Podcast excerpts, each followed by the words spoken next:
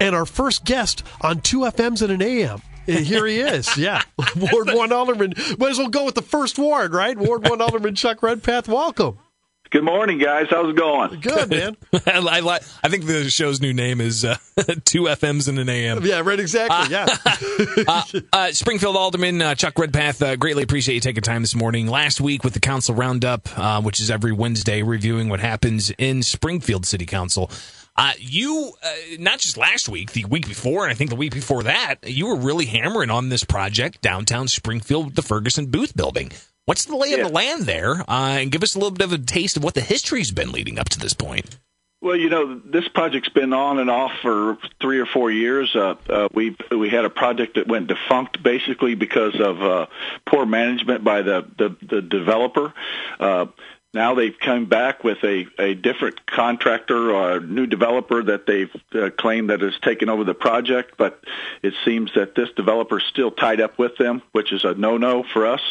Um, you know, we've given them close to a million dollars in TIF money prior to this, and and now they're back for 3.1 million more, which is the amount it is to finish the project, uh, which would mean the city would have basically four million dollars in a project that's probably only going to be worth 7.7 million when it's done. So, you know, it's our it's our responsibility as the city council to be the watchdog of of the taxpayers' money. And uh, with this developer in there, where he still owes he's in lawsuits up to his ears with the unions about the uh, benefits money that he took away and did not pay from for these people. So, you know, there's a lot of problems with this.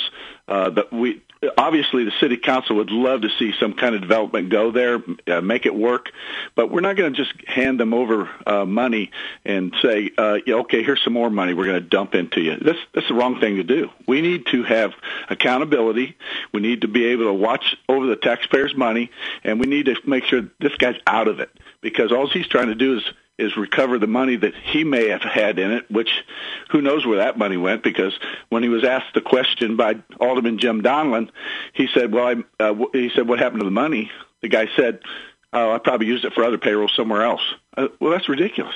So that's my point. And listen, we need economic development downtown, but not going to hand somebody four million dollars and walk away and say and have them laugh say look we got the money out of these guys. That's ridiculous. Yeah i was going to say chuck you know what what can we do as far as oversight to make sure that these guys are paying what they're supposed to do you know because I, uh, I, I caught that too you know with the when when alderman donelan asked rick lawrence about that and he was just like oh i don't know you know maybe it went to other payroll i don't know. You know uh, that's ridiculous. How, how can we get more oversight on these tif projects well, first off, the bank that's lent him the money the first time for his project uh, did not vet this this in, individual. He's had problems in the past, and and what happens in that case is that the bank needs to have an overseer from the bank that goes through the uh, goes through the books and makes sure that they're spending the money properly and that kind of thing. The city side of the things, we do have a person that does that. Uh, she she has she came up the other night at the city council and said, "Look, here's my books on how I run regular projects where if they buy nails, it's marked down here. They pay this payroll. It's marked down here. But that wasn't done under this project. Nobody was watching this guy, and and he figured out, hey, if nobody's watching me, I can do whatever I want with the money they gave me. But you know, he's put together a project that frankly is, is destined to fail. Most of the developers in Springfield that have looked at it says it doesn't economically make sense. He's going to try to put it put together twenty five hundred dollar a month condos, and be honest with you, the market won't bear that. The Springfield is, has some real high end. Uh, uh, apartments and condos downtown, but they're nowhere near that. So it's it's it's a project of, of chance at, at best. We're uh, talking with Springfield Alderman Chuck Redpath with the um, WMAY morning news feed. And uh, Chuck, we've got a meeting tonight. Uh, last week, you guys tabled that. Uh, what what do you expect to happen tonight? Uh, it's a, it's a full city council meeting. You got stuff on the consent agenda. Uh, any anything uh, kind of you know chomping at your bit there to to get across to other aldermen and the mayor?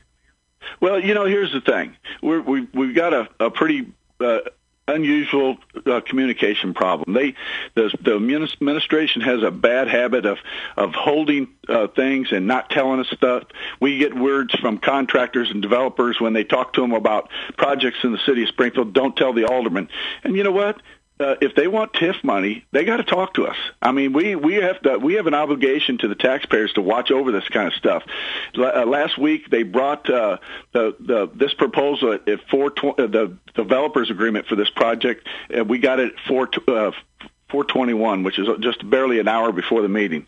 And, uh, you know, some of the guys didn't get to see it. You know, they, they sent it out to them in emails or something. I, you know, all day last Tuesday, I was at my farm working. I didn't look at my my messages or anything else. My phone rings, I just hold it off. So, you know, bottom line is is that uh, communication's terrible, and uh, you know, if it don't get better, things are just going to dry up. It's just not going to work. Yeah, last week uh, you'd uh, mentioned that you had a whole list of questions that didn't get answered, and you actually had uh, the clerk read those questions out the week before that. Uh, so, Absolutely. So, and, and when I asked the young lady from, and when I asked the young lady from uh, economic development, hey.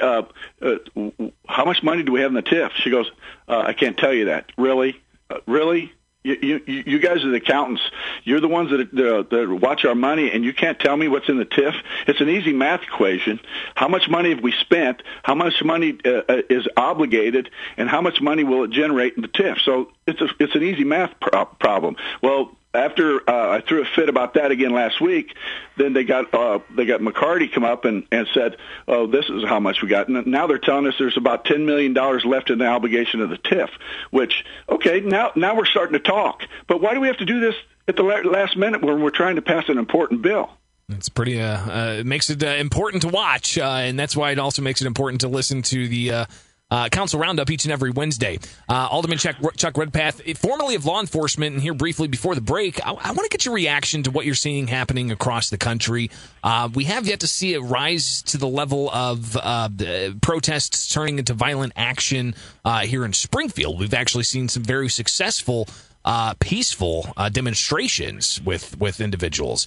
But as somebody from uh, the law enforcement background, what what's your reaction when you see things happening in Portland or uh, even in Kenosha, uh, for example, where buildings are being burnt down and it doesn't seem like law enforcement's really taking uh, you know control of the situation? Well, it breaks my heart. You know, I, I, I was 30 years in the military, 30 years as a law enforcement officer. Uh, you know, you, you look at our country and see this kind of thing happening, and, and you look at what the reason is. And I can tell you that handcuffs are being put on law enforcement, and they're not being able to do their job. And these poor these poor people have to go out there in that crowd anyway. And uh, you know, they're getting rocks thrown at them, and bottles, and and injured and shot, and everything else. Uh, you know the politicians need to get out of it and let the professional law enforcement people handle this situation. Look, everybody wants to have peaceful peaceful protest you know what? Let them have it. That's what we fight for, and when we go to war for it, is so to protect people's freedoms of freedom of speech. But it doesn't mean you can burn down our towns. It doesn't mean you can kill people. It doesn't mean that you can uh, uh, walk senators through the streets of Washington when they are trying to beat up a senator. That's ridiculous. My goodness, this is a, this is America. We're not. This is not a, a communist or a third world country. We shouldn't have to go through this. And everybody wants to blame everybody else. Everybody wants to blame the president and everybody wants to blame uh, the, the uh, everybody else. But you know, the bottom line is is that if you're a mayor, if you're a governor, you need to take control of those things and let them protest, but they don't need to burn our country down. It's ridiculous. Alderman Chuck Redpath, greatly appreciate your time this morning and for your insight. Okay, guys, have a great day.